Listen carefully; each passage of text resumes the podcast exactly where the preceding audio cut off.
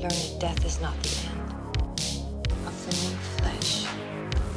Long live the new flesh. I was hoping you'd be back. Welcome to the New Flesh podcast. My name is Brett Arnold at Brett Redacted on Twitter. Joe Avella. Technically, I'm Twitter, but I never check it. Hit me up on Instagram, Joe Avella. I also signed up for Tweet Deleter and have deleted all but about 100 of my most recent tweets because Twitter fucking sucks. Yeah, uh, you're taking the precaution that I've wanted to take for a long time, but I, it's so stupid, but I have like, you know, old jokes that I'm I, I would like to not you know some ideas that I think I've tweeted out that you think that oh one day I'll go back to that even though never I, that would never And happen. What would you do? What, you gonna get a book deal on an old tweet or something? Yeah, no, no I'm gonna go back to the old tweet and then be like, oh yeah, this was the seed of a great idea, and then you take it and then you do something with it. But that's what people with ambition do, and I ain't got none. So yeah, wel- you really gonna do that? so welcome to the New Flesh podcast, a podcast about horror movies and all things tangentially related to horror and the horror lifestyle. Like horror uh, life, baby. yeah, like like what uh what is it? Some examples of the of the horror lifestyle, some new ones. Uh, Not- not to put you on the shirt. spot. Oh, sure. No, okay, it's all right. Um, let's see here. Uh, probably like uh, wearing goth makeup and going to a convention to get like a eight and a half by eleven glossy of some star of an 80s horror movie signed and then get the picture with her and then put it on Instagram be like can't believe I met so and so the star of you know uh, uh, fucking Puppet uh, Master yeah. Four. just met the just met the lead of Critters 2 and he was so cool. Like, yeah, of course he was cool. He hasn't fucking had a steady stream of income. You can't believe you give a shit about him. Something like that. Yeah, good job. Um, Thank you. So you deleted all your tweets because Oh, you, God. you don't you don't want to get uh oh that joke I had about molesting a three year old is not going to Sort of. pan out for you know what it is? You know what it is? You know what social media has become? It's Hmm. become like this um this space in my brain, like this mental weight that I just want to let go. It isn't so much golly gee, I've got offensive tweets that I'm worried. It's just I've kind of been worried about Twitter for like 10 years. Like 10 years ago, I sign up for it. I'm like, I'll tell jokes and share stuff and use social media to get like my videos and blah blah blah. All that stupid shit that people think is going to happen when they sign up for Twitter. And then sometime several years ago, it just became a thing where it's like stress. Why aren't people liking my tweets? Every time I go on Twitter, like something on there really like bums me out about the news or something, you know, something good happened to someone I hate or something like that, or some bullshit is like trending that makes me feel bad. I feel like Twitter just I get news the incorrect way. You know what I mean? At least with like if I went to like Business Insider every day, I know I work there. I'll pick another one. At least if I went to like um, I don't know, uh, LA Week, LA Times every day, like it's curated news written by a professional versus Twitter, which is all just like panicking comments in the moment of people who are grossly ill-informed and have ego issues. You know what I mean? Like the whole thing was just making me feel bad. And, and instead of just like walking away from it, I'm like, no, I'm not just gonna walk away from. it. I'm gonna delete it, and because if I walked away from it, I'd still be worried about like there's this thing in the ether of, of the old mirror that's still there. So I'm just systematically deleting it. I've also been doing the same thing with Facebook. Every morning, the first thing I do over coffee with Facebook, not uh, not the first thing, but like The you know, on this the on this day feature. yeah, yeah, I go through and Yeah. delete everything because it's easier than trying to like delete in one mass thing. so That I'm just delete. yes. So, but I, I started, I think, like in December. So, come December, there'll be nothing there that's like older than a year. And by that, I'm like, well, I'll just leave it there because Facebook. I know everybody hates Facebook, Facebook, but I still think it has like value to me for keeping up with people Oh, and it's it's people. become invaluable perfectly in terms of like it's it's the only way I know like what I'm doing on a weekend. Like, do I have a show to go to? Do I Yeah. have this or that? It's become a, a planner, and it yeah, would be it's not. yeah. Yeah, it's it's not. uh you know, it's no like social media is, is over as far as being like a place to express yourself. I think my wife put it perfectly. She's like, all social media is li- LinkedIn now. Like, no matter what thing you're on, you got to mind your p's and q's because you know, pe- because important people could notice or, or you know, like it, it could affect your career, which I totally believe. I have to use social media for my work, and I'm slowly turning it into like, yeah, here's an extension of my bullshit stuff I do with work with like pictures from shoots and links to my things and other articles. I, just, I have no interest in my social media being like a platform for my political views or like for dirty I've- jokes or anything like that. Who gives a shit? Yeah, I've realized I need to cool it on the like off the cuff, just like I'm tweeting cause just to tweet and be funny and stuff. Because Because who cares? A, who cares, and b Yeah. The the right or whoever you whoever whoever do you want to call the Mike Cernovich and his army of trolls and stuff.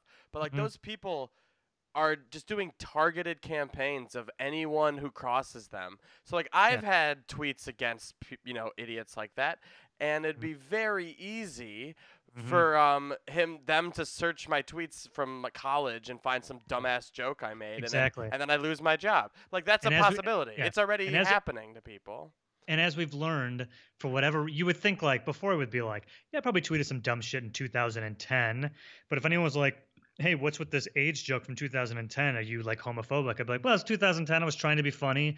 I was a dumb graphic designer part time and doing, you know, trying to like be edgy. Like I just be like, well, it's eight, eight, ten years ago, whatever. It was like obviously that's old news, but like, Jesus fucking Christ. I mean, there's people who like started Twitter in high school. Like if I fucking like this, someone dug up something I, I tweeted when I was 16. Buddy, Yeah, I? I did. You know what I mean? I did start like- in high school. Like, oh my god, if you could somehow go back in time and see, listen to things I was saying with my buddies when I was like in high school, just because you like, you, I would never stop apologizing for the stupid shit I Dude, said. It's So, horrifying. nonsense. So one of the things I did when you talked about tweet deleting, as I looked into that, and one of Mhm. those sites, the ways you delete it is you have to download your entire Yeah. archive. Yep, so I've yep. been looking through that, Mhm. and yeah, the first year, I, I got on Twitter in 2008, which is Mhm. insane to think of. But um, yeah, man, just like. Not only is it, it's interesting. It's like a relic of like, oh, what I w- what was I doing on you know Yeah. May 2008, and I just basically was like, I'm at this concert, I'm at this place. But in between all that would be really, you know, how old was Shit. I in 2008? Like Yeah. 16 or 17 year old me saying really dumb shit, Yeah. like without a filter and thinking it was funny to be. Because who cares? edgy. You're exactly because you're a kid. You just didn't think like you didn't think about it. And also, Did not think it would be a thing that would be verified in the future. That I would be a, uh, in a job where Yeah. it's public facing could- and yeah, I it could could- yeah, lose it. exactly. Yeah.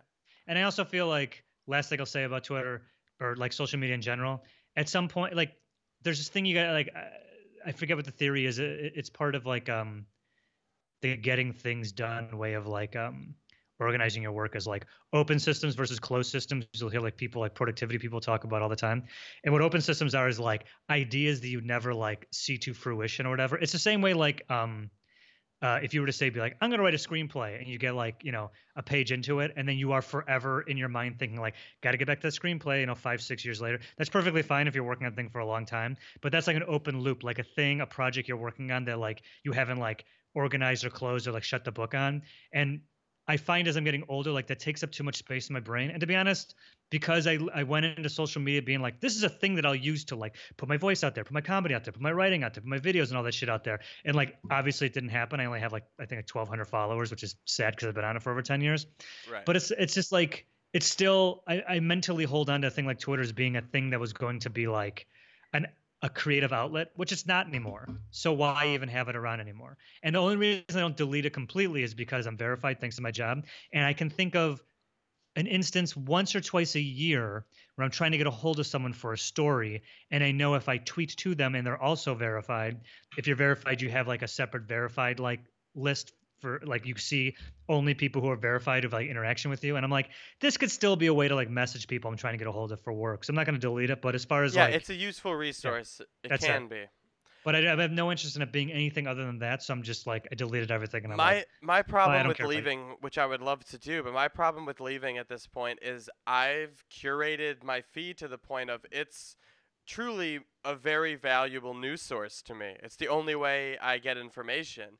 And Mm, I would, I would argue that that is doing more damage than good. oh, I agree with my mental health for sure. Because I'm 'cause if I'm you think about it, like, you know, we're from we're both from like the suburbs of Chicago. Our parents grew up reading a newspaper every day. My parents got the Daily Herald, and I think on the weekends they would get like uh we got the I Sun Times and yeah, the or the tr- or the tri- okay, there you go. Like even that's like two newspapers in the morning. At the very least, the news was like up to date the night before. It was written by a professional. It was curated by people in the like just professional people. Here it is, all that's fit to print. And let's be honest, nobody reads the whole newspaper. They thumb through it for like an hour, right? And then you went about your day. And I find like the problem with Twitter and Facebook too is that like you do not it's not healthy to have a constant feed of news. Forget about the fact that if it's like true or not. Just in general, like Yeah. you just become too reactionary. Fuck all that. So I Yeah, don't want to look at Twitter. I don't want to hear. I don't want to see all my friends retweeting. You know, every time I go on there, the fucking world is ending. Yada yada yada. You know, so fuck all that bullshit. So I'm back to. I don't get a paper newspaper, but I'm back to every morning checking like BI, New York Times, and maybe like one other, like depending on what's on, what what I feel like checking out. That's it. I don't think about the rest of the day. I'm better for it. I'm not. I've missed out on anything. Yeah, so- and and newsletters are good for that. You can sign up for Yeah. a few good uh, email newsletters. You wake up with like the past 24 hours of stories. There there are Mhm. ways to get around it. Absolutely. And Anyway, yeah, uh, so that's Twitter the end of our new pilot for a show where Joe and I tr- essentially go to therapy and work some stuff out. Uh, and we're back to talk about horror movies. I think today's main event will be a show that went under the radar when it initially premiered because it was on uh, USA, where uh, I believe cares? characters welcome is their No, they got a they got a new they got a new slogan. No, TBS was characters welcome. no, TBS was very funny. Oh, USA was characters welcome, but I think you're right. Now it's some like dramatic it's thing. like some like b- dare to be bold or something yeah, like that. it's be yeah, it's be bold or something. be, oh, bold. Yeah, yeah. Oh brother. Yeah. Um, but yeah, we they saw. got they got they well they're getting the purge. Yeah, no, they seem to be doing good stuff now. I mean, this Suits show is is. still on. I've never seen Suits, but it's still on. I've never seen Suits, but I've after watching season two, episode one of The Sinner on USA, um, I realized Katherine Heigl is on Suits now, which is mind blowing. Her career is now USA TV show. Uh, it's th- that that's where she's at. That's you interesting. know. Um, but anyway, uh, season one of The Sinner, which is a USA Sinner, Network yep. original, is now on Netflix, and now I everyone I know is watching it, and I uh, Mandy and I binged it in like a day, and it's I don't know. Yeah. I don't know anyone who hasn't just binged the first season in preparation for season two. It's Yeah. just like like it's you like yeah like what was like less than a week ago you were like Sinner. I'd never heard about it. So Mo and I watched the first episode. It's like, yep, we're binging this whole It's- goddamn thing. It has a hook like 15 or 20 minutes into the pilot where it's like, oh my god, this show is amazing, and Yeah. and season two. Which just started this week, did the same thing where it Hmm. has like a inciting incident, and then the show is going to be all about that. and it's uh, basically I would say it's an anthology series, but there is a connecting character. But Mhm. basically, each season will now be some Yeah. crime and then the aftermath of it. Um, we'll talk about that. It's it's it's it's got hints of True Detective, but it's not as pretentious and no, not as it's really it's really pulpy and fucked up and weird. yeah, it's accessible. It's really good. I, I- I think the like because it's for USA, they I feel like Yeah. it's not like Breaking Bad as far as the story, but the perfect amount of like raciness and crime, but also like 14 year olds can watch it, seven year olds can watch it, and both find it equally as like entertaining and you know uh, out there without being like eh, it's not offensive or violent or sexual at all. And it's know what I mean? very uh, artfully done, I would say. Mhm. Yeah. Isn't it Antonio Campos, the guy who did like uh, he's an indie director. He produces a lot of stuff. He directed that movie, what is it called? The one with Rebecca Hall, uh, Christine, the one about the the lady who killed herself, the news anchor. Yes. oh, he did that. Yeah, and he did Simon Killer, which is a great movie. He did After School. He's this amazing uh, indie filmmaker, and he produces the show, and he's directed a handful each season, including the pilot of the new one. Uh, Mm, so it's like it's just yeah, it's just a really well done show. So we kind of buried the lead there. We're gonna talk about that. Uh, and we're gonna talk about uh, Dead? Dead Night, which is available on VOD now. But Mhm. uh, we may uh, save you a few bucks, so stick around. And that's Dead Night with an N, not a K. It's not like a uh, Like a a dead, peri- yeah, dead, dead, a dead, uh, like a Knights of the Round Table. No, night as in not day. yeah, a, a knight's tale, but he's dead. Um, so we'll talk about those two things. We're not gonna bog you down with uh, an hour and a half of bits and pieces from the past two weeks because we've been gone. I just don't have the brain capacity to do that. Yeah, it's just it's been two weeks. There's a lot has gone on that you probably probably slipped by. It's old news at this point, and we'll, we'll get we'll get to the uh, features and what do we watch a lot quicker. Yeah, and Ooh. I I saw some stuff. What's up? Great. So did I. Oh, I want to make a quick announcement for the people who usually turn off the pod halfway through. Uh, it has been approved, but I don't know when. I am going to be going to Blumhouse Productions or Blumhouse Studios here in Los Angeles sometime in the next two months to interview people over there. I'm assuming Jason Blum, but who knows? Anyway, um, so I will mention this for the next couple episodes leading up to said interview. Uh, but if you guys have any burning Blumhouse cues you want me to uh, to ask them while I'm there, I'm going. I, I have my own questions, of course, but I will crowdsource the Blumhouse interview. Let's assume it's going to be Jason Blum.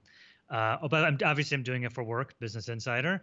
But that's Yeah. not to say that I'm going to also be do, conducting my own interview. Um, so Right. we'll be getting that. I'm very, very, very excited to get in and talk to them. I'm sure because Halloween is now around the corner, they're going to be doing press for everyone. Right.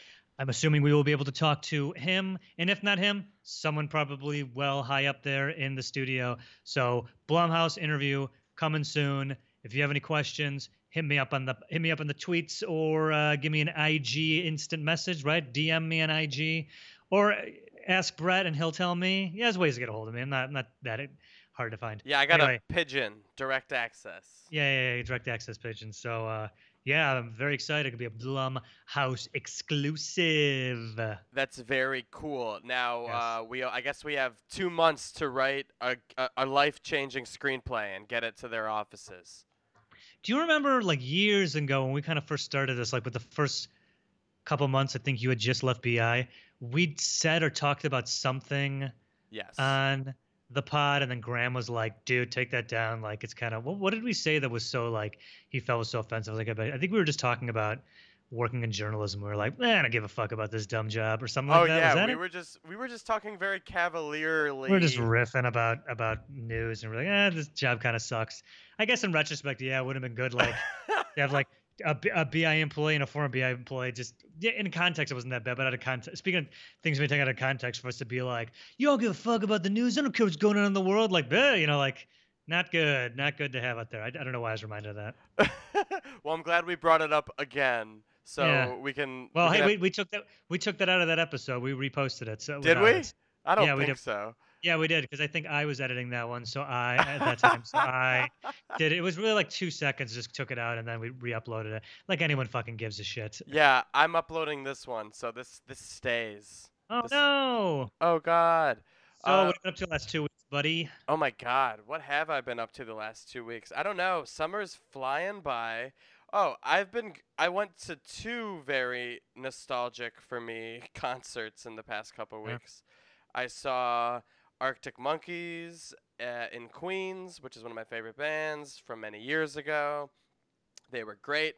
I'm a big fan of the new album, even though no one else at the show was. Uh, it was a nice mix of old and new. And then this was really fun. I went to see uh, Kings of Leon. A band- Ugh. Yeah, see, that's the reaction I expected. I, Dude, read uh read uh the uh the meet me oh, in the they're bathroom. pricks. They're pricks. Dude, they find I know. that book makes those guys like fuck, turn out like fucking assholes. They're I've made peace with that. They're huge assholes. Uh, I was a big fan of theirs right before they broke when I was seeing them in Chicago at like the Aragon, what shit oh like sure, that. yeah. And then I so saw I, I I have a have a soft spot for them, but they've definitely leaned in to like work selling out and being huge rock star thing, which is like Fine. wh- whatever. Uh, but yeah, I hadn't been that impressed the last. I've seen I've seen them a ton, and the last few times I've seen them, obviously it's been different. But this show, uh, they were the I think second night of this brand new venue in New York. What place? It's called the Rooftop at Pier Mhm. 17. So it's just right on the seaport on the water. Ugh, It's New York awesome. sucks. New York sucks, you're man, dude. so you're so out of it. You're so It's gone. So, oh yeah, you can see the skyline. Yeah. Twenty dollar beers, right? Goes right by the Q train or whatever. Right, just heading over there. It's perfect if you live in Manhattan, right? Beautiful. Ugh, thumbs down. New York Uh, is over. It was a beautiful venue. There's a beautiful view of the bridge right behind the stage. Very nice. So anyway, Kings of Leon, which I was expecting to just be like, okay, they're you know they they just finished a huge tour. They're gonna play all the same set list from that tour, but they were feeling nostalgic too apparently because they ended Mhm. up for the first time in literal years playing like all the old songs that I really like from like 10 years ago, or actually that 12, first record. Years was that ago. first record Uh, the first one was Youth and Young Manhood. The second Yeah. one is Aha Shake Heartbreak, and that's the one they played m- uh, majority of, and it was so much fun. Uh, it was really funny because, of course, the crowd they attract now is fans of their very popular newer stuff. So there's it's like, like a Sex handful. is on Fire. What's that song? right? song? Yeah, Sex, on, Fire, and That's the worst Somebody. fucking song ever. the worst fucking song ever. yeah, it's not my favorite. Mhm. Uh, so everyone, it was just funny to see like the fans like me who were like singing along to all the old stuff, and everyone else was like, "Sex on fire." Uh, it was it was a cool show. I had a great time, very fun. Hey, Uh, speaking of shows, uh, yeah. two nights ago, uh, Thursday night, I forget when we're recording this, a couple nights ago, I saw a real show. It was at a place that like was like a VFW hall, sort of. It was like a place that was turned into a venue where I saw Swearin' and Mike Krol. So for those listening who like actual real rock music, uh-huh. check out my boy Mike Krol. Every record he has fucking smokes and Swearin', which has Allison Crutchfield of Waxahatchee. Uh, they broke up and now they're back together. And both Mike Krol and Swearin' are on tour right now. I think only on the West Coast. But the show fucking ripped. It was so good. Couldn't have been more than 200 people there. Super loud, super great. Uh, no Kings of Leon. Uh, that is a so- plus. Great show. It's funny. You got all that lame shit, and I got all the cool stuff. Uh huh. Yin, yin and yang. I got cool stuff on the horizon. But yeah, Yeah, I really indulged myself this summer and bought tickets to like everything that came through that I also would have bought tickets to 10 years ago. Yeah, Uh, why not? uh, TV on the radio's playing Dear Science in its Yes, entirety. I saw that. Yeah, I'm Where's that definitely. at? It's Is at that this, Terminal Five? no, it's at a newish place in Queens called the Knockdown Center. That record is very good. Yeah, I, is I saw them last time they were here, and it was great. But one of my favorite shows I ever saw was actually TV on the radio the year Nine Types of Light came out uh, at Pitchfork. It was such a good set. It was an amazing show. Great band. What else? Are you there? Did you disappear? Yeah. Okay. No, I'm here. You're just letting me ramble. Okay. Talk. I don't know. I don't have to always cut you off, do I? no. Um, I guess we could do a quick abbreviated uh, B's and some P's if you want to drop a theme. Oh yeah. Oh wait, uh, sex on fire. Okay. Whoa, bits and pieces. Is that to the theme of sex and sex on fire? How's that go? You were almost Sex is on fire. Is that how it goes? kinda, yeah. Whoa, bits and pieces. bits and pieces on fire. How's that? Pretty good. I liked it. Thank you. Thank you very much. Um, I don't have much pulled up here. I do have Okay. this thing that I sent you the other day. Uh, Paramount won a bidding war for a movie called Meet Jimmy, Mhm. which is a short horror film from Dutch from a Dutch filmmaker or two Dutch filmmakers, David Jan Bronxgeest and Tim Koeman. Uh, Uh, too, yeah, too too hard to pronounce names. yes. So Platinum Dunes, which um, Michael Bay. Michael Bay's production company, and they ha- uh, Platinum Dunes has a deal with Paramount. Mm-hmm. They got it, and Mhm. uh, they're turning this short horror film into a regular length horror film. And this is this is where things get interesting when I read the premise of this movie. Full details are being kept quiet, but the short revolves around a mysterious podcast that once Ugh. listened to has horrific consequences, much worse than the occasional ear bleeding and unpleasantness caused by what- listening what- to a podcast. What's the uh, what's the podcast? A bunch of Brooklyn comedians interviewing each other about how hard comedy is. Yeah, I would imagine. Yeah. That's Fucking the- cares. uh, and of course, their source in the Deadline article compared it to The Ring, of obviously, and A Nightmare on Elm Street with a zeitgeist hook. This couldn't be more of a Yeah. boardroom executive uh, Yeah. movie.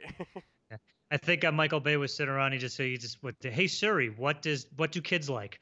Podcast. Okay, there you go. Horror podcast horror movie.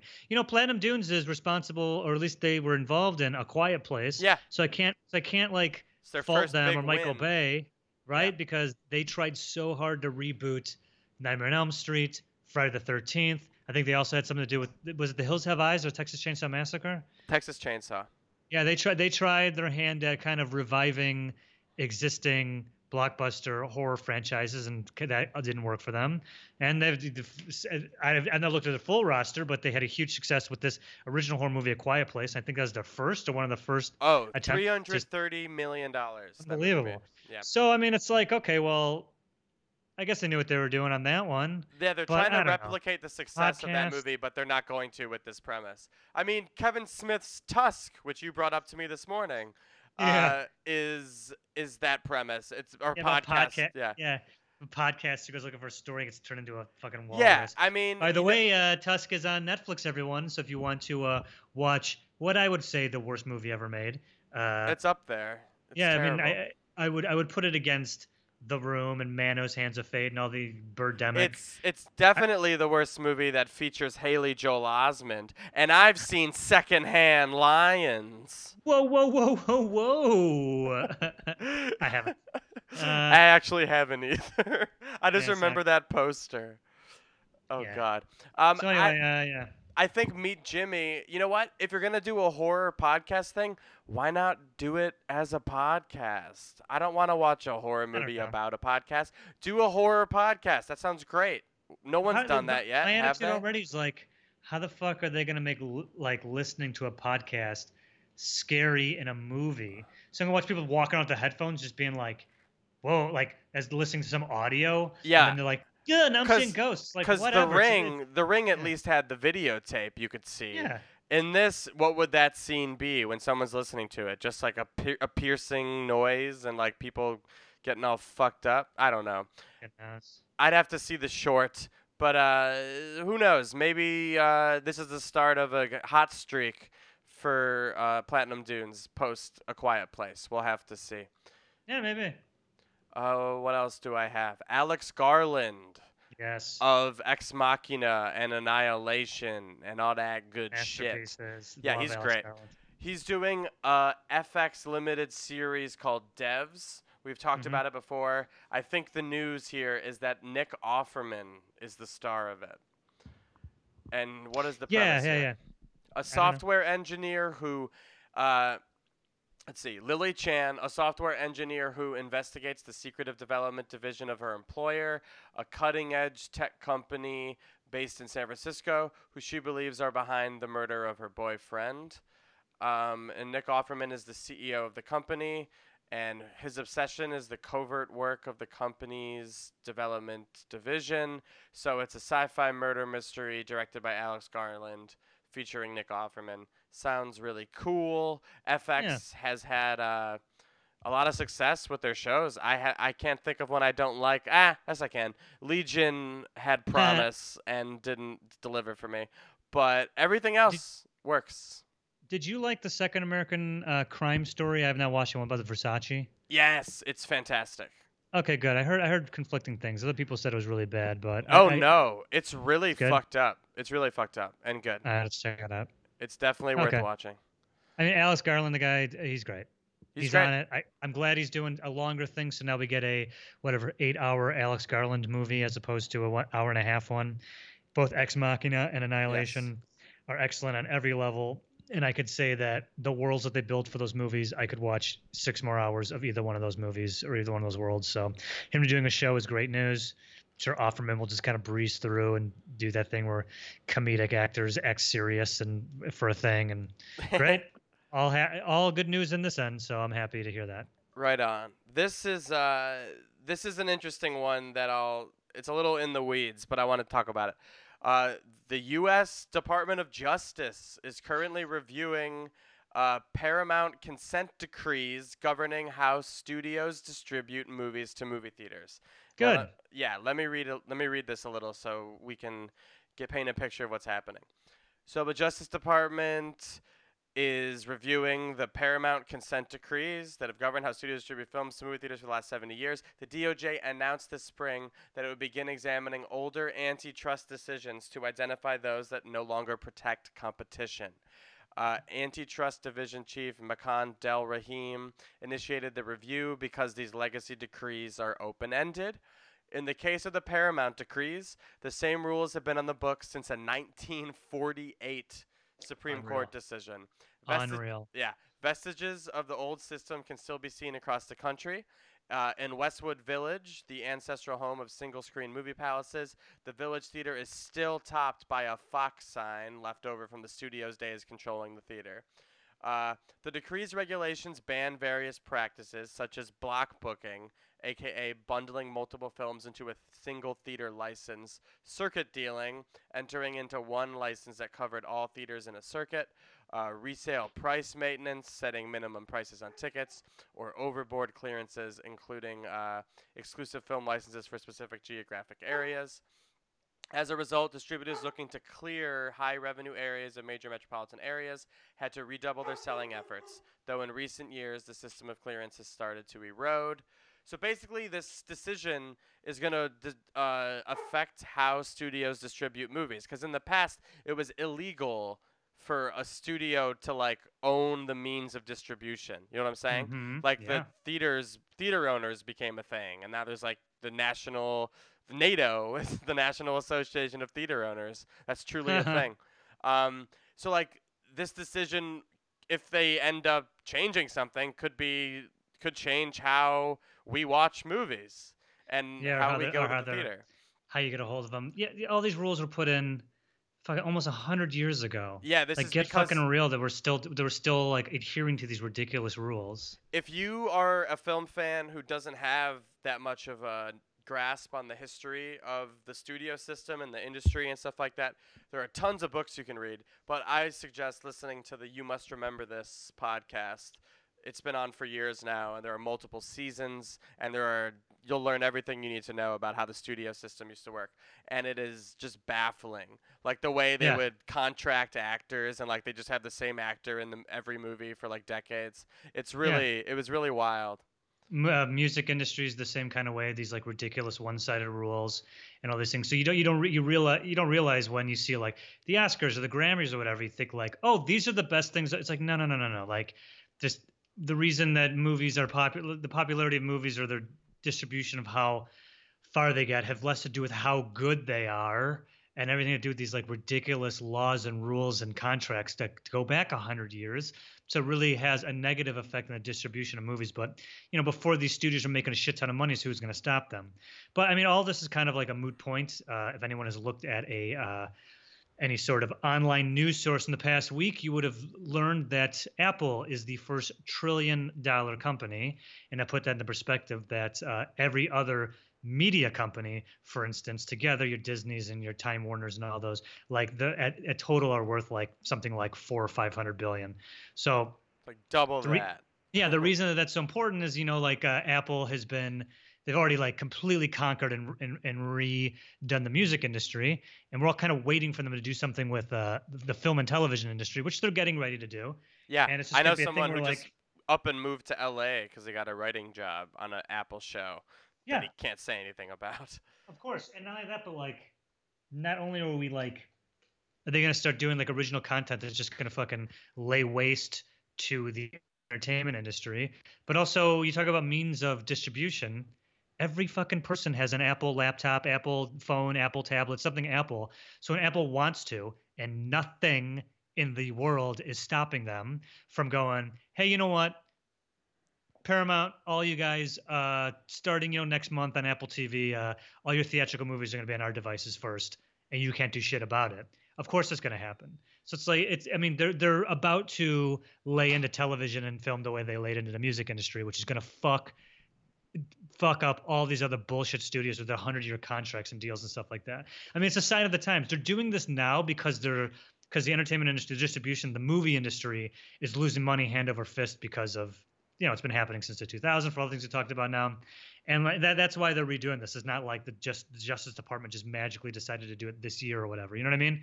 Right. So it's it, it, with Netflix and, and and Hulu and Amazon. I mean, Amazon and uh, Google are really close to being trillion dollar companies as well, and they're not going to play by these rules. And I mean, I don't, I don't pick up. A, there's not time I, I look at like you know BI or any tech news or talk about how you know Amazon's just completely redoing all types of way business are done. And when people try to sue them or the government steps in, they're just like, man, the fuck, what you do? Fine us a couple million? Big deal. So you know, I think it's too little, too late. It's one of the few things that the movie studios and and, and theaters could have you know worked out a couple decades to go to make it better for everyone, but they wanted to be greedy assholes and no one to take the initiative. And this is just like, I mean, I kind of don't care what comes out of this whole thing because it's not going to matter in, in four or five years. Good point. Good good rant. I like it. Thank you. Thank you. Um, and then yeah, okay. I saved the best for last here. Mm, what do you got? Um, it's just it's been a while since we talked about Movie Pass, and so much has happened. So much has happened. We used to before Movie Pass was popular. We were talking about it, and now, I like to think if you go back, if you go Yeah. back, we were we were talking about fucking shitty or how crazy Movie Pass was long before it became hot. Oh, it for took off sure. when it took off when they were like that ten dollar a month unlimited movies. But Yeah. we because you specifically you got kicked off of it and you had to like oh, I had a a whole workaround to- ordeal. Yeah, because because out of nowhere it was hundred dollars a month for a while, right? Was Yeah. was a crazy thing yeah. The crazy thing they did was for random, I would say, quote power users, they uh, gave us nine. They made it ninety nine dollars a month for us, and then I had to cancel. But before that, I think I got booted off because uh, I was already on the beta program of having to take pictures of my tickets because they didn't Mhm. believe I was seeing. Excuse me, seeing all the stuff I was seeing, and That's one so of the, funny. yeah, and one of those times I got a ticket for the a different showtime than I checked in for, and I took a picture Mhm. of it and sent it, not thinking anything of it, and they were like, "In breach, you're gone." So then I had to use my roommate's name for a while, but then they let me back when it when it became ten dollars again. yeah, or something like that. I think You also made yeah. you made a lot of money off of that uh, technology company they use, right? yeah the one that's now in the shitter terribly. Yeah, Right. You got in you got in there before it popped off, and then you got out- you got out in time. I got in and out, and I made a quite a bit of a profit in like a week or something. Yeah. yeah, yeah, And if I waited a day longer, it'd be all gone. But I That's so got funny. out when I should have. If I got out at the peak, I would have made a lot of money. But I made like a, a good amount. Eh, good it for was you. it was ridiculous. Anyway, Movie Pass. Movie Pass wishes they uh, were just the person who grifted them, because they're just burning through money still. So I think the the the series of events that happened was there was a night like last week.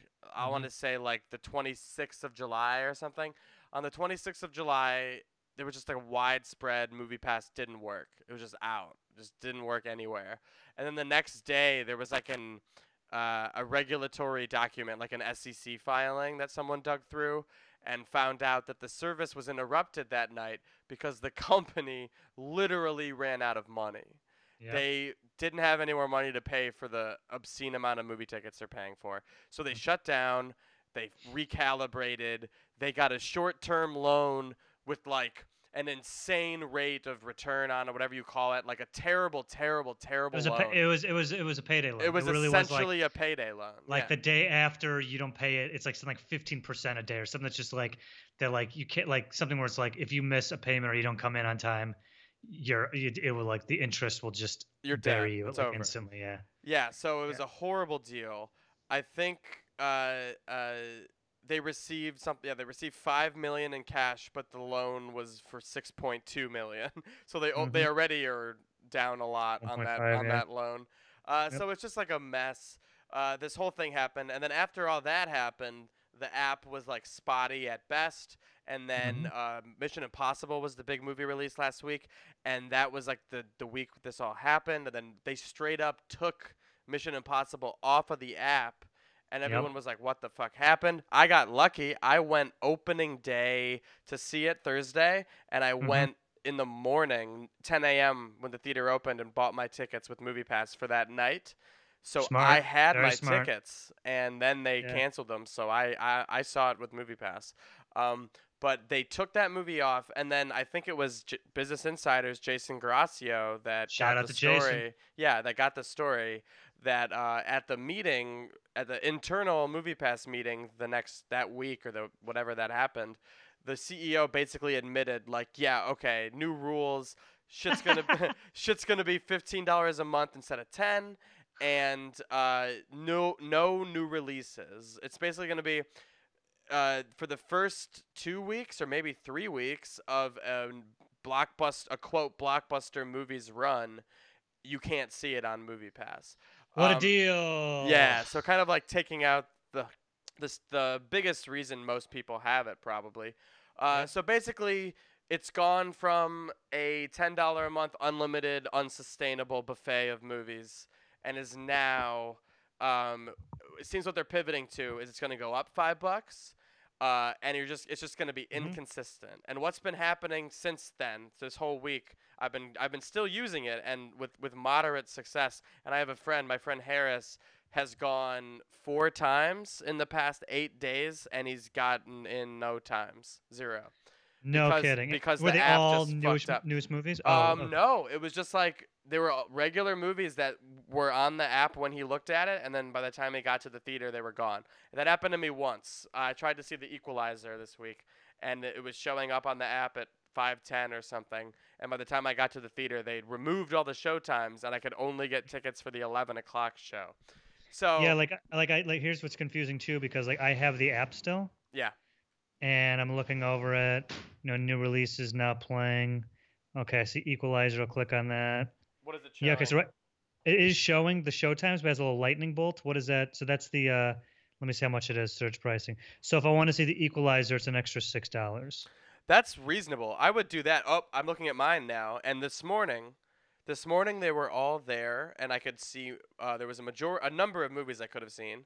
And now I'm looking, and it's just there's no more showtimes for the night. It's just it says every time I click on a theater, it just says there are no more screenings tonight, which is incorrect. They're just like. My new theory is that they have a daily quota of money they hit, and they have to stop now because it seems like like I went yesterday at two o'clock, and because it was the first time available in the app, even though th- there was 11 o'clock showings at the theater, there was the first showing of the day was two o'clock for them. So I went at 2 Mhm. Um, Mandy and I both got tickets on our movie passes, and we saw The Spy Who Dumped Me, which was whatever. Um, Mhm. And uh, then Harris went that same night to try to see the same thing, and he just it was gone. He couldn't do it. So I'm pretty sure there's like a there's a ti- uh, like again earlier today I checked. I could have seen something. If I wanted to uh, see the five o'clock Equalizer, I could have gone to the theater, checked in, bought my ticket, and come back. It would have Let me ask you a question then. Yeah. Do you think so? They're doing it where they have it figured out, like how many tickets they need to sell where they make money. Well, they're making money off of it until a certain point where the more people use it, the less they make. So they Right. have like kind of like a, a a and in New York, like, especially, it's very unprofitable Yeah. I'm sure in like the Interesting. buttfuck states, they're doing fine right now. Uh, yeah. But in on the coasts, it's not working at all. Well, I canceled mine last week for this exact reason. When I heard it was, it is, and I hate these articles that are going around. Where like, you know, it's still a pretty good deal if you see this many. And people are just being like entitled and this and that's like, no, no, no, no, no, no. Like, like, it's uh, how long was iTunes out before they kind of changed the 99 cent model? And even even if you want to put that aside for a second, like, I have the iTunes, the Apple Music. It's a dollar a month, whatever. It's ten dollars a month. I can listen to anything I want. Ten dollars, ten dollar rate.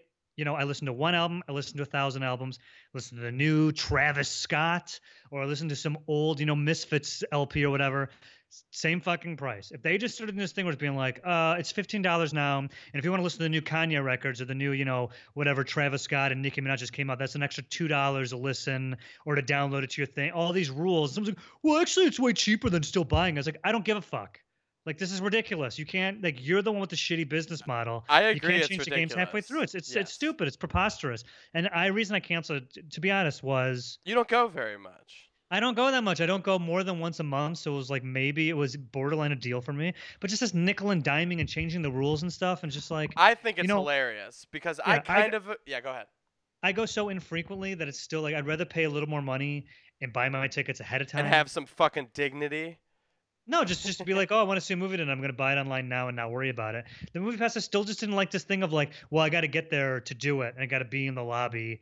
You know, I want to see. I'm worried about something selling out. Like I hate that Remo didn't have it, so like we still had to buy a ticket when we get there, so we couldn't go to the theaters with the assigned seating. I Or if we did that, then I, you know what I mean? It was just it just was not It didn't work applicable to my life enough. Yeah. No, fuck it. So for me, I'll tell you the reason I have no problem with that. They can again. I'm a person who's had it since it was fifty dollars. So I at the price point it's at, I think it's unreasonable and an, an insane deal. So of course I'm gonna keep it. I'd keep it up until fifty dollars.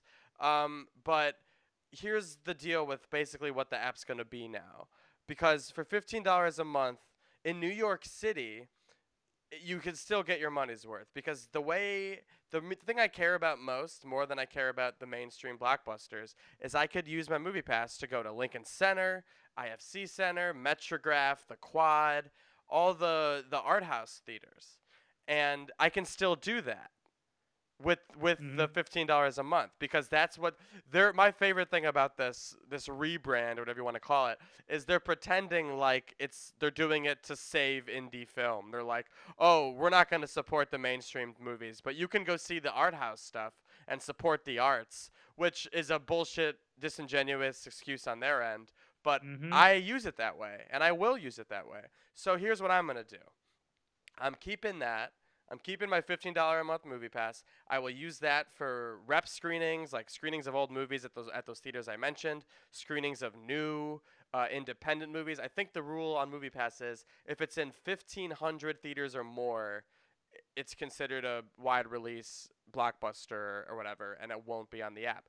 But I saw Spy Who Dumped Me this weekend, and I read a little bit more about it and was wondering why that movie was available. I think now what their game is is they're trying to get studios to pay them or something to let uh let let their movies be on the app. You know what I'm saying? Because like Spy Who. Dumped Me let let that happen. I bought a ticket with Movie Pass, and this is after they have since blocked, you know, Christopher Robin you can't see, and Mission Impossible you still can't see. So I think it's like case by case or depending on what the kind of movie. It seems like some sketchy shit's going on. Anyway, I don't care about that. I'll keep my f- I'll pay the 15. I will see if I see one movie at an art house a month, it's paying for itself. And then I'm going to sign up for the next time I want to see a blockbuster. Um, the first thing I'm going to do is go to AMC and get sign up for AMC's new A-list, which is basically Is that what theirs is called? yeah, it's what their movie pass is called. It's three movies a week. Uh, you can buy it online ahead of time. You can get IMAX. You can do 3D. Uh-huh. You can do anything you want, and including like say Star Wars tickets go on sale six months in advance. You can use one of your free movies to buy tickets to that and reserve it, which is a Okay, huge deal. It's That's for a big me. deal, yeah. Um, so this three movies a week situation costs twenty dollars a month. So for me, You have to see two a month to make it worth it. in New York and LA, you have to see one a month, and you're five dollars away from being it being a deal. yeah, so I guess two, so. two yeah, would so go over. two. Yeah. Yeah. So uh, if you're a person who cares about mainstream movies or like just wants to see what's out there for a cheap price, 20 uh, AMC A list is fine.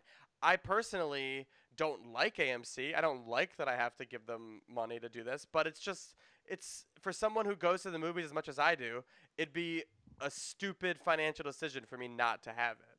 Cuz I see I most of my movies at AMC's anyway because they're just frequent they're, that's where that's what's here. They're everywhere. So for me, so now my all in twenty dollars for AMC, fifteen dollars for Movie Pass. I'm still paying thirty five dollars and getting virtually unlimited. So I'm fine with that. Okay. So that's my piece, and I've said it.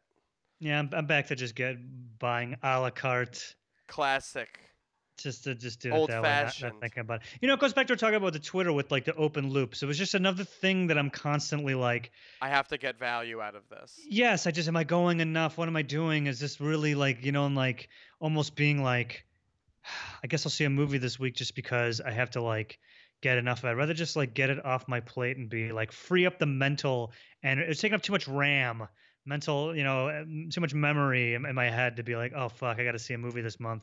You know, I, I- don't like a lot of these things kind of hanging over my head, so got rid of it. All right, let's move on to uh, a three, uh, a two, uh, a one. What did you watch? Good harmony on that one. Yeah, I tried to match your pitch. I think I nailed it. I think it is. Um, you can go ahead. Tell me what you watched. So, if everyone was wondering where I was the last two weeks, I was flying to Key West and then the Bahamas for the final Travel Dares episodes. By the way, the show is over. I will not be traveling. I don't think to exclusively for the rest of the year. So we're back. We're off summer hours. We're back to uh, back to the full schedule. I know everyone was so worried about where I was, but you know what that means? I fly in a plane, and therefore I watch the big budget movies. So Oh, I finally yeah. got a chance to see. We'll go, I'll go down the list. Saw the Justice League, the Justice League. Oh God, isn't it horrible? That movie is it's it's the worst one out of all of them. When I saw Suicide Squad, I was like, well, this sucks, but it's almost like baffling or humorous how bad it Yes. is. But Justice League is like the Suicide Squad without even like the comedy. I was like, whoa, this like fucking sucks like on every level.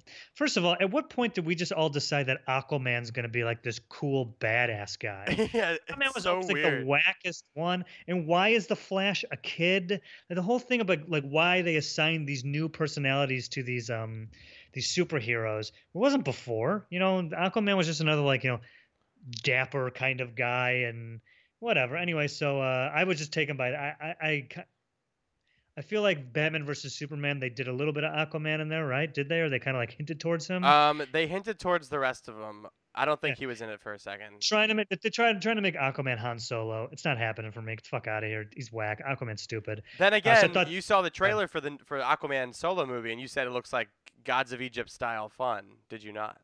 Oh, it looks like it's gonna be ridiculous. Yeah. Like I'll see it. Like the way, but when I saw Gods, I didn't think Gods of Egypt was a good movie. I thought it was a Oh, ridiculous. I think it rules. Oh, really? No, I didn't think it real. I was, I was very amused by it, and I think I'll probably be as amused by Aquaman. Did James Wan do Aquaman?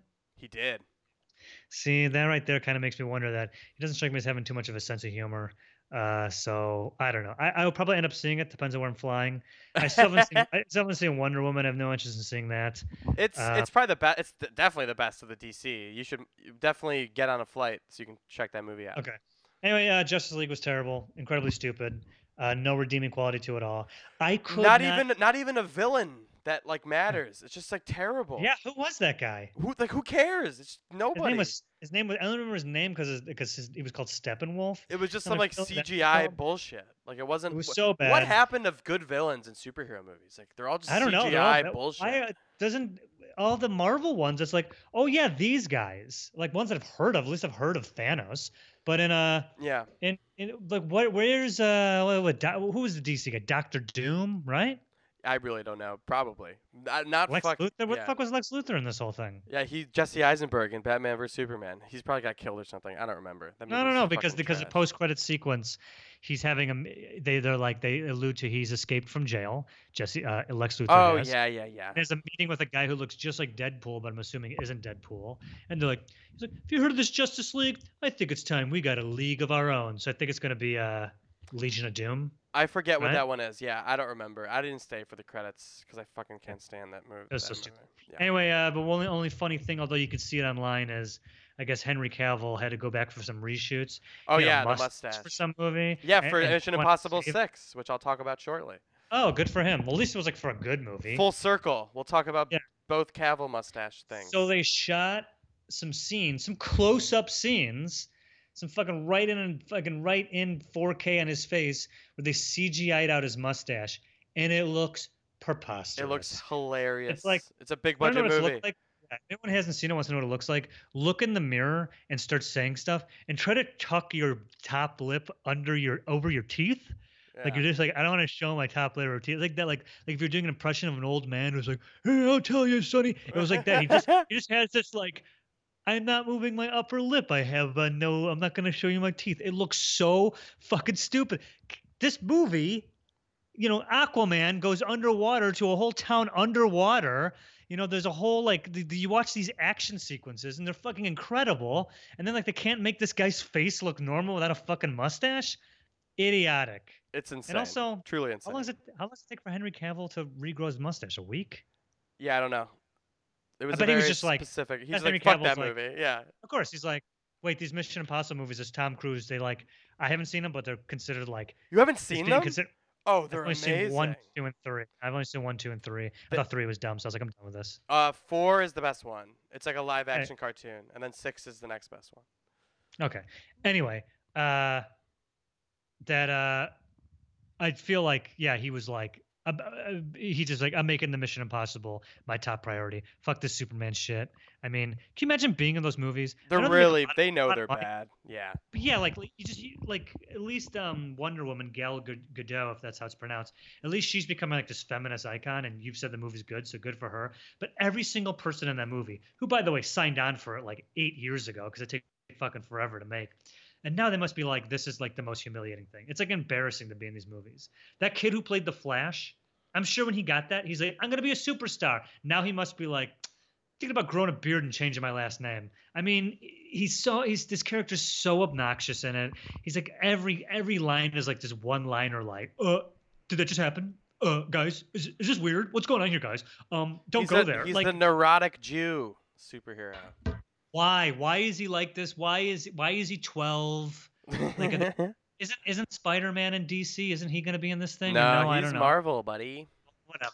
So they're trying to have their own Spider Man. I think the Flash is so uninteresting for a guy who can go as fast as the speed of light. Uh, the solo the solo Flash movie has been in development for years, and dir- like five directors have left. It like is never gonna happen. Is he still going to do it? Or are they going to Yeah, it was someone supposed to be him, but I don't know if it's ever gonna happen. Really. I hear they want uh, to do. They want to get a new Batman. Yeah, the whole Uh, it's all a debacle. It's in- it's incredible how much of a mess this whole thing has been, considering like it was like a guaranteed home run. It's like how could how could they fuck, how could they fuck this up? But they have and they have greatly. Obviously, this isn't news to anyone. I finally saw it, and yes, it is terrible.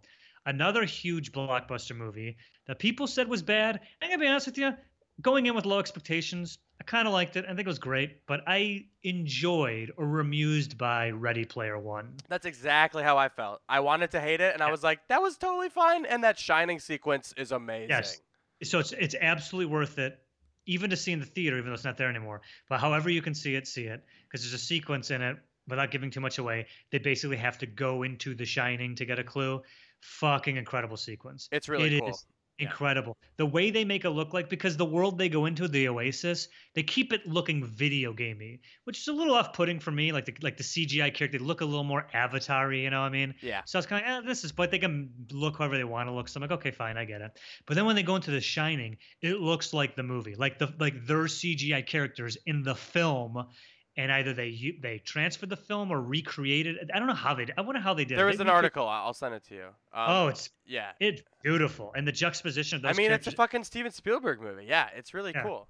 they did it. They did it right. And and one character that, that, that they go in with had never seen The Shining, and you kind of follow that character along. So they're to- all types of fucked up with the blood and the room 237. Yeah. Really, really, that that sequence alone is worth seeing. And It's perfectly fine. It kind of it kind of uh craps out at the end. It's Yeah, like, yeah. It loses steam, but like when it when it's when it's working, it's working really well. Oh, And- the first the first the first challenge that race. Yeah, it's awesome. Oh, it's It- fucking amazing. It's fun. Um, Yeah. I think we talked about it when we when I reviewed it on the pod before, but I think we talked about how like everyone takes the movie as like a you know the the source material being like a celebration of all the shit and like the Mhm. the references and stuff. But like, look how bleak the world is. In, Yeah. with, within the movie, like it's like this like trailer park stacked on top of each other, like Yeah, just this definitely- horrible dystopia. uh, I think that was like a yeah, the- yeah, I don't know. Yeah, the, the nth degree of capitalism, where literally a handful of companies have everything and everybody else has nothing. Yeah, it's Very fascinating. It was it was Uh, it's better than I thought it would be. I enjoyed Yeah, it's it. better than I thought it'd be. Someone had said, and I don't know if I read this online or someone told me this, that originally, in- or in the book, it isn't The Shining. He has to go into an episode of Family Ties. Is that true? In what? In the book? In the book, yeah. Oh. Did you read it? No, never read it. I never read it, but that's really funny. Good upgrade. And, uh, Yeah, and I, guess, and, I guess, and I guess also in the book, it's only 80s references. In the movie, they expanded to like all pop culture. Again, very glad that they did that. Although The Shining is came out in 1980, so, but still, um, it's not bad. I think it'll be. It's probably streaming now. Oh, it's definitely streaming now. I would say check it out. Uh, the is gonna be like whatever, but yeah, the first hour of the movie's like fuck, like holy shit, this movie actually kind of rules. Um, and then I saw oh last night Mo and I yesterday Mo and I saw a movie that I would argue is a horror movie, although people disagree. Saw the coming of age movie Eighth Grade, which oh man, it- I think I called it grueling. I, I don't Oh, I don't know how to harrowing, just hard to watch. I Yeah. can't think of another movie I've seen in the theater recently that I watched through my fingers. yeah. I was like, just the whole time, I was just like, oh, I kept just like leaning into Mo like, oh God, no, no, I no, no, know. no, no, no, no. I, it's, It is- it's the best movie about like social media use yet because it doesn't it it's sympathetic while also being like look how fucked up this is you know it's not like is- she's yeah. so stupid it's like this is the world they these kids are fucking growing up in and like you got to deal with it it. It really shows, yeah, the, the, how the, like, it, it. So I have, a, I, I guess I'm lucky in experiencing the anxiety and stressful, you know, teenage years, and then becoming adult and ingratiated into the stressful, anxiety-ridden social media platforms that, I, as an, as an, and not like you know, I just got into it as in my mid twenties, you know, but it, it still was like I still wasn't like a completely formed person, but at least had an idea of what was going on in the world. The idea of having to deal with social media and becoming a teenager is like holy fucking shit. I know. Like this and they even make reference to school shootings in that to be like oh and also the anxiety of like oh that any scene minute is so fucked. yeah. Yeah. I know. So it is technically but i mean what this movie does really well i noticed as watching it and i think a brilliant thing that he, that he, that bo burnham did with this movie. It isn't about most most movies when they go to like here's how much it sucks to be like a kid in school like a teenage i mean she's in eighth grade obviously what's called so what are you 13 in eighth grade? Something like that yeah. Most movies that take place this when they focus on kids, they focus on kids getting like made fun of and bullies and being the target of like, you know, a lot of unwanted attention. What I loved about this movie is she's com- almost completely ignored, which in ways is worse, which Yeah. I can def- I, Mo- can- I think uh, I think most people can can can Yeah. can relate to just being a nobody versus mo- someone who's most quiet Yeah, yeah. But think about it. Mo- Yeah. Most movies about how awful high school is or, or grade school is, it's like, oh, I'm being picked on, and the girls make fun of me, and you know, oh, these one embarrassing thing after next. But her embarrassing moments are just moments where literally no one notices her. and she tries to talk her to people. She yeah, tries to come yeah. out. Of, she tries to kind of like open up and like be more outgoing, and, and just people are just looking at their phones, and be like, uh huh, yeah, cool, okay, great. yeah and she, like she just can't like even she doesn't know how to socialize and like just painfully awkward moments of being like literally nothing. And the only and like when you get a it's like nothing like your dad asking her a question or the teacher like pointing out to her in at school and it's being like literally nothing and no one's even paying attention but her point of view is like and our point of view therefore is like this is the most excruciating moment of her life and we feel for her every second of the way. Ter- terrifying. Like Yeah. in the situation And she then- into a pool yeah. party oh my god i know Oh my! The whole because I know how movies work. I knew like the second she was invited to it, I mm. know she's going. But mine, I just I was just like saying like, don't go to the party. Just don't go to the party. Just don't go, to yeah. the fucking party. Don't. She does not want you the, there. the way her friend invited her on Instagram, not even her friend, the girl. She's like, my mom Yeah. told me to tell you to come, so this is me doing that. Like, Yeah, just because uh, there's all but doesn't want her. It's like, dude, get a fucking clue. Nobody wants you there. Police. And then she shows up and she comes out in her fucking bathing suit. It's like, oh god, everything about this is a fucking nightmare. Who hasn't had that? I will, yeah, I will say, forced to go to a thing they didn't want to go to, and just every second of it's been fucking torture. I think it was so harrowing for me. I didn't when like, I'd say the first first 40 minutes or so like I was like I don't know why people love this movie so much. Like I'm so uncomfortable. This is fucked up. But like it's so rewarding by the end, I think. Like I would say so. Yes, uh, yes, yes. the scene like I'm not, I'm gonna ruin the like there's like a scene the, the the second to last scene with her and that kid or Oh, was yes, yes, yes. really rewarding and cute and like it was just a really good I'm like so happy for Bo Burnham who's like the most like so he's so annoyingly he's like Donald Glover and then he's like annoyingly successful like everything he does is so good I'm like fuck this guy's but also his, great. his his transition from being this Fucking musical comedian fine guy with like yeah. dorky like videos and stuff like I never I just he wasn't for me. I remember, I remember when he came out with his album. oh One of those moments. yeah. One of the, that was a moment because I was doing comedy in Chicago, yeah and this was like there's this kid Bo Burnham, and I watched his because I was doing videos, yeah and I just watched him just being like. Yeah, I'm old. Like that was the when I officially when that kid because before I was like, oh, I want to be like do comedy and be you know cutting edge. Who doesn't? You know. And the first time I saw his stuff, I was like, okay, it's official. I'm an old guy because the kids love this, and I have no connection to this. But I just thought he was just an annoying. I'm But then out out of nowhere, he's he was directing. He directed Jerrod Carmichael special. He directed Chris Rock special. yeah And, and he can direct. I was like, wow, this kid. Like, I was like very surprised because I just had in my mind as like this obnoxious comedy music kid. that Right. Well, I can I, I never I never watched his like YouTube videos or vines or whatever he did, but Yeah. I loved his like his I guess you'd call it a one hour comedy special. His first one was Mhm. it's more like a one man show that incorporates you know his music, but also like just insane like production. Like Uh, Watch his um. his thing. I think it's called What is the first one. Yeah, it's, yeah, yeah. Uh, it's I- so good. I, think I'm gonna go back and check it. I just avoided it because I'm like, oh yeah, just he does. oh man, it is, co- he does comedy music. No thanks. it's brilliant. I thought, and it's like a, it's like a whole, the whole, it's like a whole thing. It's very well thought out. It just, Well, here's uh, what's- yeah. here's what you'll find maybe because you've seen it. Uh, so I would I would tell everyone listen, but more importantly, watch on YouTube his uh his H3H3 interview. Do you ever watch H3H3 or uh-uh. listen to that guy? Uh-uh. Ethan Klein. He he was a, he did YouTube videos too. He's he's pretty funny. He's more of like a more of a, a YouTube critiquer. You know, he had longer videos and he eventually started a a live stream podcast. That's also like I don't want to say like Joe Rogan, but at the same time he films it and records it. Yeah. So he's he's had some really good guests, and he had Bo Burnham on there um, a couple of weeks or a month ago or whatever, you know, plugging this. And Bo was very open about how he has real. Hang on, my wife is making noise. It's okay. He, Bo is open about how he really struggled with has been struggling with anxiety for years. Oh yeah. I was talking about when he was doing that uh, what tour or when he was touring, and even I think it's the one that he filmed. He had a panic attack in the middle of it, or he was having panic attacks on stage constantly, and was just like, you know, before he was like, oh, I'm just like super nervous, or this is unique to me because I'm this like have this celebrity and who else can I talk to about it? And it wasn't until he finally started going to therapy, it was just like, no, you're having anxiety issues. And regardless of your success or your attention you're getting right now, like this is something that everyone deals with. You And just this re- journey. you just reminded me that he did an episode of Pete Holmes's podcast. Actually, he's actually done three episodes of Pete Holmes's podcast, and each Yeah. Mm-hmm. one of them is revelatory in a different way. But there's one of them where he talks about why he stopped smoking weed. That like literally made me stop smoking weed for like you know a short period of time.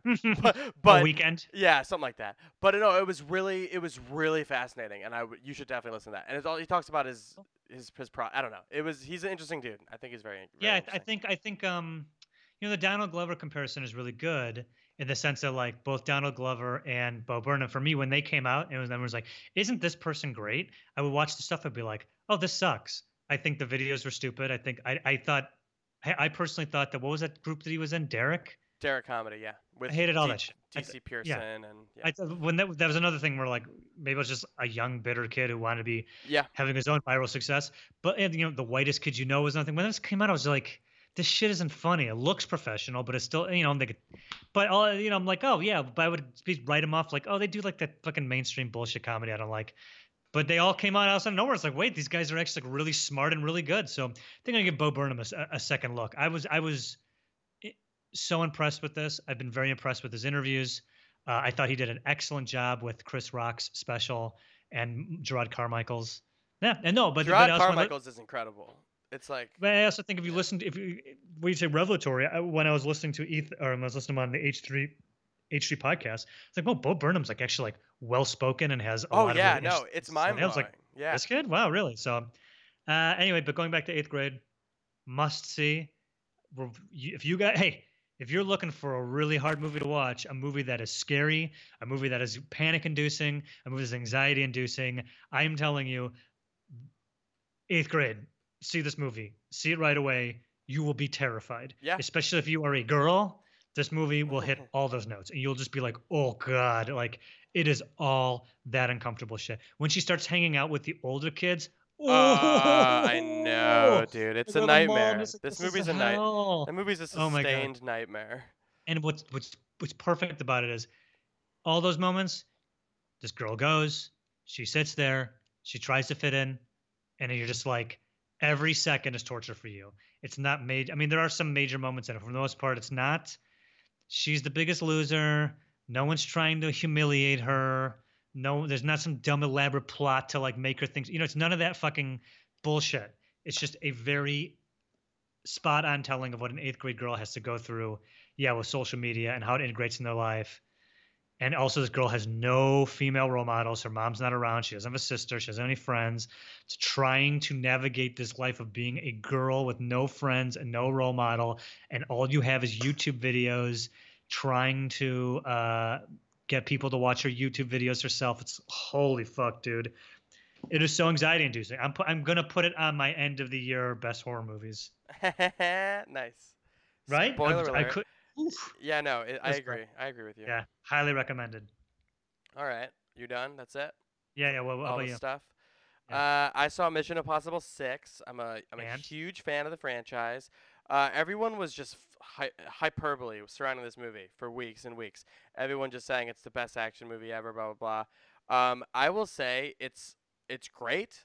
It's a great Mission Impossible movie. I don't think it's even the best Mission Impossible movie. Uh, I think the fourth one's a little better, but it's it delivers everything you want from the movie. Uh, these types of movies. The action sequences are very memorable. These are the only movies where like the stunts actually matter, and like Tom Cruise does crazy, crazy, crazy shit, and it all ends up in the movie. Um, it's great. If you like big action spectacles, you have to see this movie. See it on the biggest screen you can.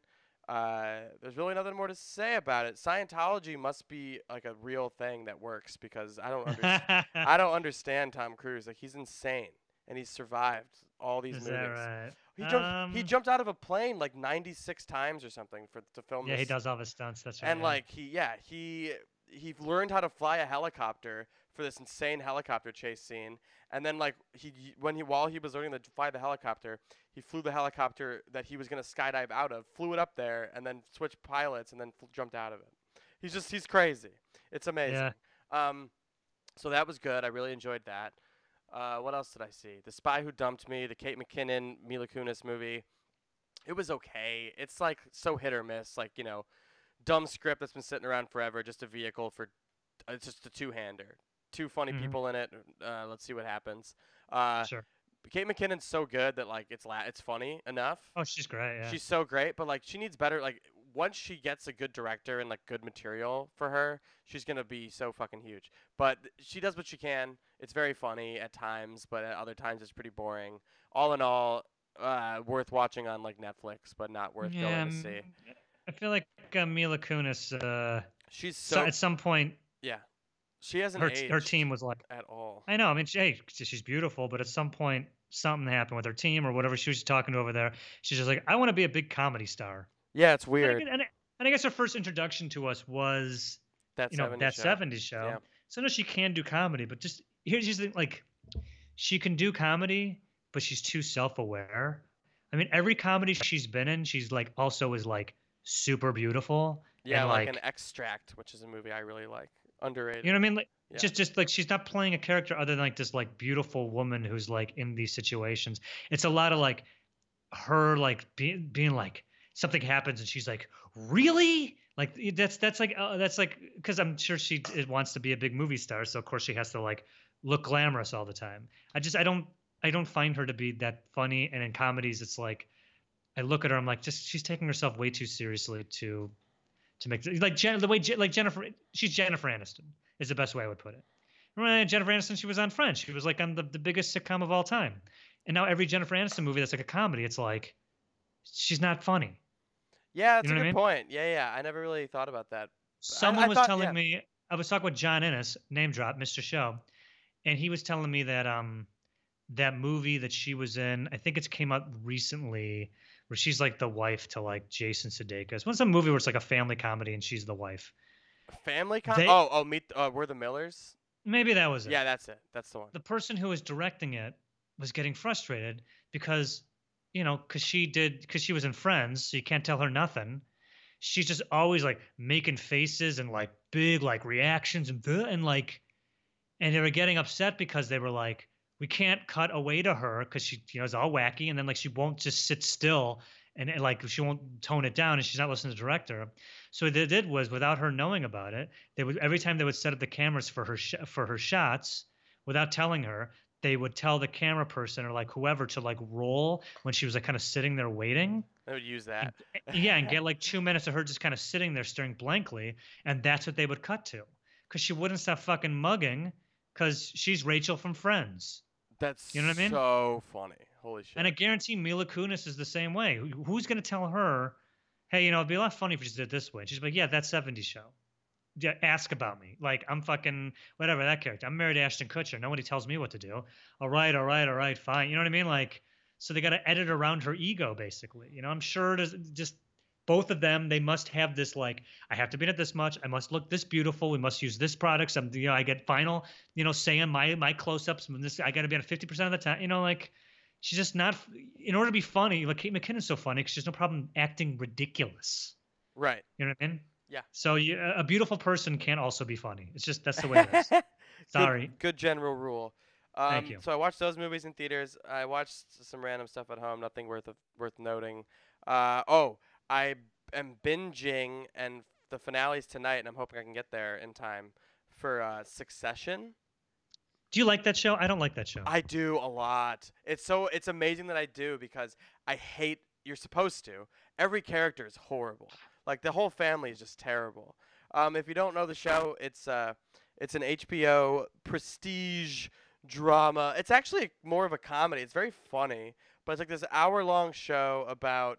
It's essentially like a a take on like the Murdoch family, like a big, powerful media owner family, and like the just like the inner workings of their family and the politics of like the their job and like you know it's their father Brian Cox has like a, a st- a heart attack or a stroke or something and then like they have to deal with like who would take over and it Right. just gets complicated from there and it's just about all the repercussions of that with the family um, i really like it i think the characters are good even though they're like horrible it's one of Yeah. those things where it's like i don't know why this is compelling and entertaining but i'm entertained and i really like it. yeah. it I felt yeah. it was like uh, Mo said that it's Empire, but with a white family. I've like, never whatever. seen empire maybe that's it was good. It was yeah. good for a while. It, it got really soapy. it got so soap was like, eh. yeah i heard that Yeah, like real fast. But um, I don't know. I just did the. I watched the first episode. Nothing jumped out at me. So Yeah, I, Yeah. I, I bear. Uh, it gets better. I barreled through it, and now I'm on like I think eight, and I think there I gotta I gotta watch eight, nine, and then tens tonight. So I'll probably do that.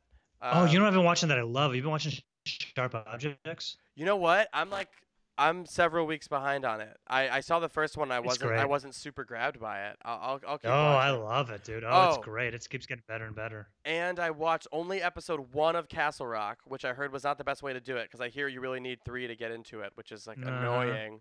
But I watched one and I was kind of underwhelmed. It seems like, it seems like uh, Stephen King Mad Libs at this point. It's just like throwing in random references to stuff. But I'm Uh, hoping it gets better. Uh, the sure pi- may- it was it wasn't bad. Like it, it's setting it's clearly setting up a lot of stuff.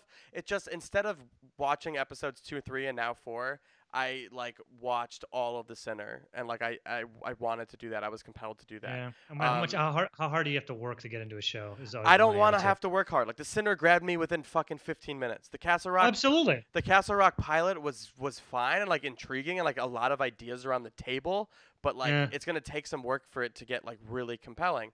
And like I'm I'll I'm gonna watch it this week. I'm I'm excited to, but uh, I'm more excited to talk about the Sinner, which we should talk about now. We'll talk about it soon. Oh, you want to talk about now, or you? Want, okay. you got anything uh, else? No, no, no. I just will say that like I haven't watched Castle Rock because the uh, Hulu login that I had, Oh yeah. I had no, no idea whose it was. Got Hey, it from a friend. I got it from a friend. You know, who knows who this person was? They changed the password. How about I mean, I think I think this may have affected thousands of people. I was say I had an outage on mine, which is not the same one that you use, but like the credit card on the one I use is out, and like I don't want to reach out to the person I haven't talked to in several years whose account it is. Yeah. So how about you and me split it, and like I think Keon would split it. That's three. That's three people. It would be like four Okay. dollars a person. Done. We should do it. Set it up. Cool. All right. Good call. Thanks, buddy. We'll talk about it. All right. So main event time. I think we should start with the sinner, but I don't want to give Okay. away too much, so I don't know how we're gonna talk about this. Okay. Well, I I don't think we'll give away too much. Okay, so an inciting incident happens in the first episode that then leads you to this A crime is committed. A crime is committed, and then the rest of the show is uh, the repercussions of this crime, and also trying to figure out why the crime happened because it's not a mystery. It's like it's well, uh, yes, it, it sort of is. it is and the it way isn't. that the way that they the, they're advertising the second season is they go in the sinner you know who did it you know how they did it now you're going to find out why they did it and in both this first first episode the first of second season that just came out and then all of last season yeah you see the crime and then it seems like an open and shut case and then a detective kind of scratches the surface and realizes this person is involved with or may have been involved in something in the past that like recontextualizes the crime. What happens is she, sh you know, the main character, this Jessica Biel, uh, kills someone. Not going to say who or when, and it seems like a completely random act of violence, also done out of nowhere, like in in, in public view. You're like, wow, it's crazy. Just like flipped out and just fucking killed that guy for no reason. They'd never met or whatever. And then just like as they kind of like start piecing it together, they're like, they're just finding stuff up uh, about everyone in her past and this person's past and the person in their lives. So it's really it's just really good. Like the way they're like digging into these lives and you know there's there's cops and you know you get the cops perspective who who doesn't believe it's as cut and dry as a random murder and then there's the other cops who are like ah leave it alone you know it's we, we got to open and shut case. And it's like the people in her lives and the per, per, person the victim's lives. And it's just so well done and it's patient and it's interesting and every scene like just builds on the one before it. So you're never really like never really plateaus you're never really bored. Like every episode something new kind of comes out you're like holy shit what the fuck? Like so we finally get to the last episode it's like man that's so like it's so artfully done and how like it lays it out patiently you know? Yeah. Uh, the, the the the reason the sinner, yeah, because it's it's you wouldn't think it would be interesting to watch. Like, yeah, we know this crime was committed, but but like we know who's involved. Like it's op- like why why why would this be interesting? But the things that get unearthed are so like you'd never see it coming, and just like, and the Bill pull all the stuff with the cop, like his side story is really. F- I think it's funny, and it's really goofy. It's just like yeah it, it is kind of it, it, it's it's weird it's very strange. I don't want to ruin it, but uh, it's just a show full of surprises, Mhm. and I think it's uh, very easy to watch. Um, I watched Yeah. it very quickly. I think even my parents watched it in a very quick manner. Like it's just it's a it's a it's a real I don't want to say like a nail biter, but like it you, want to you want to keep watching it. I'm really Yes, sad. It's, it's it's a very it's a very addictive. You watch the first episode and you're like, I have to like I have to know more. yeah, and Next I'm thing you know, you're on episode four and you're just like, what the fuck? is that's why I'm here? pissed. I have to watch this new one in real time because I Ah, it's annoying. I just binge the rest of it so quickly. it's it's it's, it's uh, really well done. You know, we keep talking about. Uh, it says the sinner is proof that you don't need to establish a show over three episodes. You can get it. Fuck, man. I mean, like the inciting inc- incident happens like in the first, you know, before the first commercial break, and That's the way it happens, when it happens, you're like, what the hell is happening with this shit? Yeah, I'm even like- upset we talked about it because it was so shocking. But yeah, uh, don't, uh, you know, yeah. whatever. You, Yeah. you don't see it coming, so. yeah, But I think like it's so good, and also this new season with the first episode, also like really interesting how like it, it pops off and, and the crime that happens. You're just right away like, what the hell? I think what it does is like um, it's an interesting take on, you know, how many movies are about you know the court process of like trying to prove someone's innocence. It's not so much that, but it is kind of like that. Instead of like coming in on like you know after the crime, like we start with the person and the crime that they commit, and then it kind of pulls the the thread there. So, it- so it's like a you know a new way of doing a, a classic way of telling a mystery. You know, like we know who did it, but let's find out why. And then you're like, oh my god, like so many so many layers to this that you know you couldn't see just by looking at it. You know, right. Yeah, we couldn't tell like right away. So it's just it's just really well done. I can't recommend it enough, and I think it's I can't think of a better show that I've watched this year. I Yeah, definitely, and it's all available. And, and genius move. Who knows how much how much they worked to try and get people to watch this first season? I'd never heard of it, never seen. Oh no, it's genius. It was all. It it? was Netflix page one for me. It was like top of the Yeah. thing. Yeah. And just the fact that like season two's coming out and have it ready to binge a week before season two starts, like beautiful. Yeah, Everyone that's- fucking binged it, and now I, I bet I bet the views in season two have been crazy. That's exactly what happened. Uh, I'm gonna call that the the Riverdale model, because that's what happened Mhm. with Riverdale on CW. They put season one on Netflix. It became a huge thing, internet. Everyone watched it. It became like a very Tumblr-y thing, just Yeah. like everyone could see it. And then then they released season two on CW, and it was the f- I I don't know if it was the first time it ever happened, but like the the numbers from season one to season two skyrocketed on the Yeah. CW. I'm gonna bet I'm gonna say that before that that was a uh, a Breaking Bad thing. Now, who knows? It's different for everyone. But I I feel like that for me, Breaking Bad, I was like, you know, I don't want like I I didn't watch the first season with everyone else. I was just like, I don't watch a dumb show with the dad from Malcolm in the Middle in it. But Right. then right before season two started, season one was on Netflix. I'm not gonna check this out. Fucking was gobsmacked. I'm like, this is the best show I've ever seen. Like literally timed this the second I was done binging with season one, go right into season two that day. First episode. It was like it was, and the show, the seasons were always like, you could watch all of it right before the new season started, which is really smart for them. yeah, it was doing this uh, one too, yeah. smart. So anyway, smart. uh, Sinner, required viewing. You all have Netflix. Absolutely watch it. It is great. And then tune in. I believe it's Wednesdays on USA now. I'm I watching got the it. I got, got I the got the DVR USA hooked app. up. Oh yeah, Oh, nice. yeah, I got the USA app. Yeah, so. I'm one of those old-fashioned people with a cable box, so I. and I'm gonna say, I'm gonna say, check out Sharp Objects. I've been really enjoying it. I'm gonna I catch like up it. on that. The tight, tight, tight little mystery. You know, it depends on how they stick the landing. But as I'm of sure right it's gonna I'm get real intrigued. fucked up real fast based on the. It's already getting, it's already getting really, Okay, it's already great. really fucked up. All right, let's talk about uh, Dead Night. Uh huh. What can you tell? Before we get into our opinion, can you give us a quick uh, wipe down of what what's going on with this movie? Where is it from? Fantastifest is where it Yeah. was coming out of, right? Uh, is it fantastic? Is it Fantastic Fest or Fantasia? One of those two festivals. one of those. There's two of them. One of this movie played uh, one of those festivals, and uh, it was called. It wasn't. It wasn't matter. called Dead Night then. It was Really? What was it called. called? It was called Apple Cart, and it was at Fantastic What? Fest. Yeah, I don't understand what that title has to do with anything. Um, but it was uh, it was called Apple Cart, and it was Fantastic Fest, which I believe is in Austin.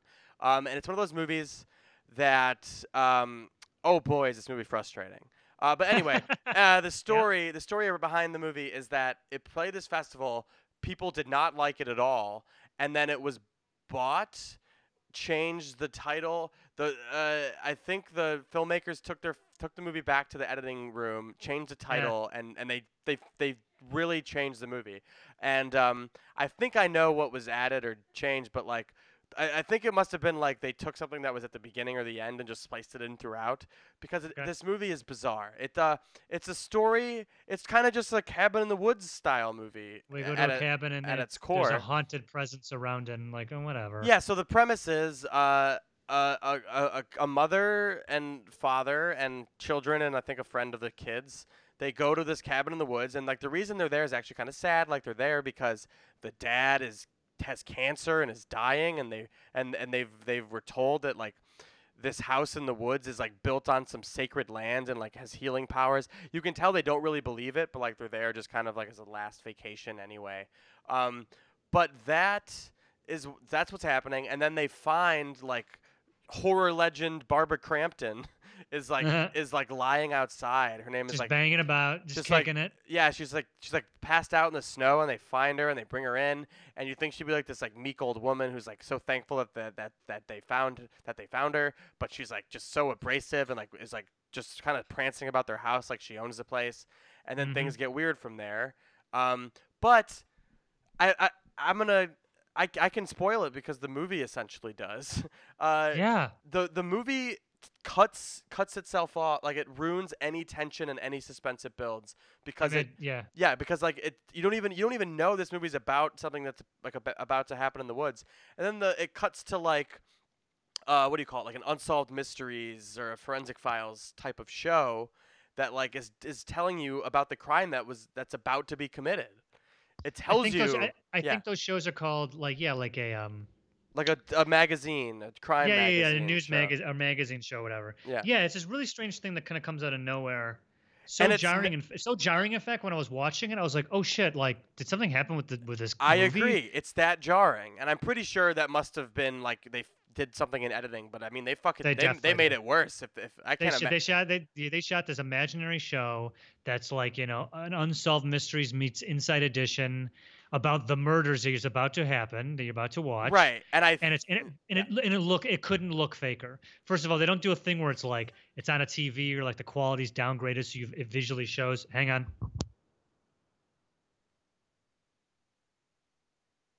Where they visually show you watching as like, oh, th- now I'm watching a clip from a TV show. It literally just goes like, right into it, like yeah, almost like a narration. You're like, that's bizarre. Why, why does this have a narrator all of a sudden?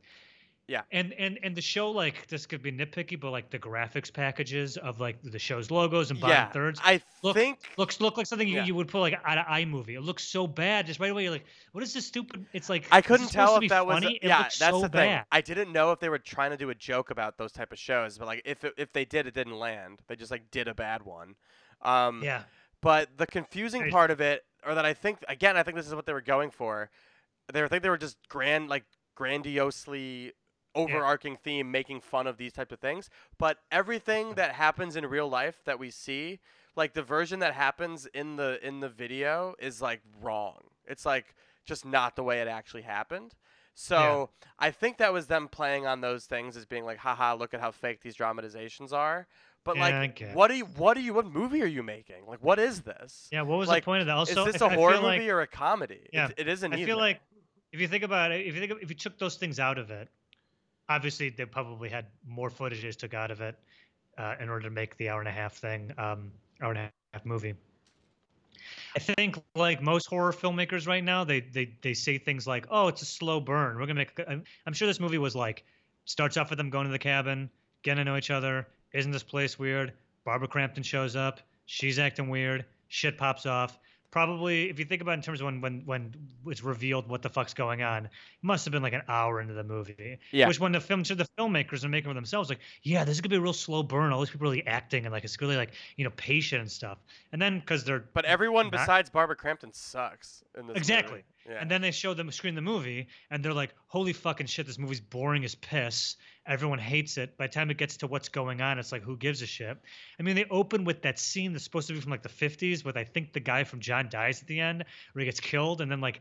Weird, and then like it's the weird thing is forced for that woman to give birth. You know that's not how the movie started off. You know that was like Yeah. retrofitted to go to the beginning because the mark of any I think bad horror movie. It's not all the time, but usually when I see a movie where it starts off with some crazy and then shit, cuts to. and then cuts yeah. to, like the beginning, like oh that's just gonna happen later in it. Now we're gonna go back. That to me is like uh, we made this movie, and the people who bought it are like, look, something scary or interesting has to happen right off the top, or you're gonna bore people, which is technically true because it's hard to make a movie, hard to keep an audience if you open with you know a bunch of people talking and then go into a place talking and a bunch of like one person thinks everything's crazy, but everyone else is like, oh, you're nuts. I mean. You know, all those movies, especially the ones you see on Shutter, they don't really get going for the first hour. That's why they always start off at the end at the beginning because they're not good at writing and directing. Yeah. And this movie is no exception. It's it's It's just a mess, man. It's a, It it's is a total mess. I think like the guy had several ideas, and instead of fleshing any one out, they just did all of them. Uh, It's it's a mess, and I want it to be good. Barbara Crampton's pretty good in it, and honestly, there are moments uh, of gore and like scary stuff that actually got me. Like, there's like a scary shot that opening scene you mentioned. There's Yeah. a really scary shot of like a mask or face or something, and it's really scary and practical effects. And like, there are a couple practical effects throughout that are really cool, but it's not worth it for like this slog of a movie. Like, it's really. I'm gonna bad. I'm gonna say I'm gonna say something to all Yeah. of our horror fans listening. I'm gonna say something. Everyone's gonna go, dude, fuck you. But I'm gonna say it and state my case, and you're gonna be like, oh yeah. If a movie comes out and Barbara Crampton's in it, it's bad. Hey, Here's okay. why. Well, uh, Here's why. We're we're uh, we're we're Calm still down. here or whatever. Is Calm a, down. Is a okay? Go ahead. because with the exception of We're Still Here, which 2015, and You're Next 2011, she's in so many fucking bad movies because she's Barbara Crampton. Right. And every movie she's in, it's like, hey, look, it's Barbara Crampton. Every fucking movie she's in. And I think what's happening is she, I, I gotta, I gotta contact her agent and find out how much it is. I bet she'll be in any movie for five grand. She's in so many fucking terrible movies because she gives the indie horror cred. Oh, Barbara Crampton's in it. Let's go see it because you know From Beyond and Reanimator's good. But hey, she's fine. But she's just in. She'll do anything. And people are put. She look. li- Listen, she's in Golden. What's that? Puppet Master, Littlest Reich. This movie, Death House, Day of Reckoning, Beyond the Gates, Little Sister, Blood Brothers, Road. Ga- What are these fucking movies? Sunchoke, The Last Survivors, Sunchoke was pretty good. I think we watched that. Lords of Salem, which I hated. Uh, I Like, like that. I don't know. I don't have a problem with Barbara Crampton, but I agree No, with. don't- no, I no, no, no, no, understand. no, no. I have no problem with her. I I understand what think it's saying. becoming a thing like, hey, if we're gonna make a, a horror movie for under like you know a hundred grand, gotta put Barbara Crampton in it. Put her in the poster. Make her. She plays the same part always. She's always like the woman who kind of shows up halfway through. She's really weird. She's crazy. She screams. She's out. Like every movie she's in, it's like, hey guys, look who we got. Big fucking deal. So when I saw that she was in, I'm like, oh, this is gonna be bad. She's, she's not, I mean, Well, you were right. right? It's it's bad. It's Yeah, bad. sorry. There's nothing I can really good. say about it. I don't And think she's it's fine. It's just like when she's in, and it's just like it's it's like an attempt to get people to see it. watch this. she'll do it. Watch I bet this. she'll do yeah. any movie for five grand. I bet her her rate is five thousand dollars, like a week or something, to get her in and out. I bet. I think you're underselling her, but uh, the movie's bad. Uh, I think you shouldn't watch it. You shouldn't pay to watch it. But if it's on uh, Shudder and Netflix and you want to see a bad horror movie, Yeah. it's like okay, s- it's It's just tolerable. something stupid. Yeah, it's dead. Uh, I'll put in the there, tolerable. there are moments that are worth the that are almost worth putting up with it, but I don't know. Ultimately, not worth your time. Uh, what else do we have to talk about for uh, next That- week? Oh, I don't know. What do you want to talk about? We want to talk about. I don't know. We really should start a series though, and uh, we should All talk. right. We should talk off mic about it. But um, Fine. it would be fun to to get into a, a one a week series type of deal. Yeah, I think so. I think it's. I think it's time. We keep saying that, but uh, if there's another, well, I don't know. There might be another one off or two before we do that. So hang in there. Uh, thanks. Off the top of your head, Yeah. anything on the schedule that's coming out? Nah, uh, I can't. I can't. Uh, Slender Man is probably soon. Uh, No, yeah, I know you probably won't see that. I'll see it. not gonna do it. I'll do it for the pod. Uh, what else comes out soon? Let's see. Coming soon to theaters. Um, oh boy. Oh, the Meg. The Meg is next week. Oh yeah, I do want to see that. The Meg and Slender Man. All right, and Black Klansman. Oh wow, a lot of stuff. Summer of I thought you saw that already. No, I'm dying to see no, that. Graham saw it. Dude, Graham interviewed the guy, Oh, and uh, he, he was in the BI office in New York, yeah. and Graham sent with me an outtake. Who knows if it'll be in the uh, in the in a video? But the guy, I forget his name, he still has his Ku Klux Klan card, and he pulled it out from like '78 or whenever it is, Oh my god. and he has like the official member of the Klan with his name on it and all the Aryan Brotherhood shit on it. He That- still got it. That's bananas. Yeah, fucking crazy. Oh my god. what a world. what a world. All right, we'll be back next week with something. Back next week. Goodbye, everyone. All right, bye. Long live the new flesh. I've learned that death is not the end of the new flesh. Long I was hoping you'd be back.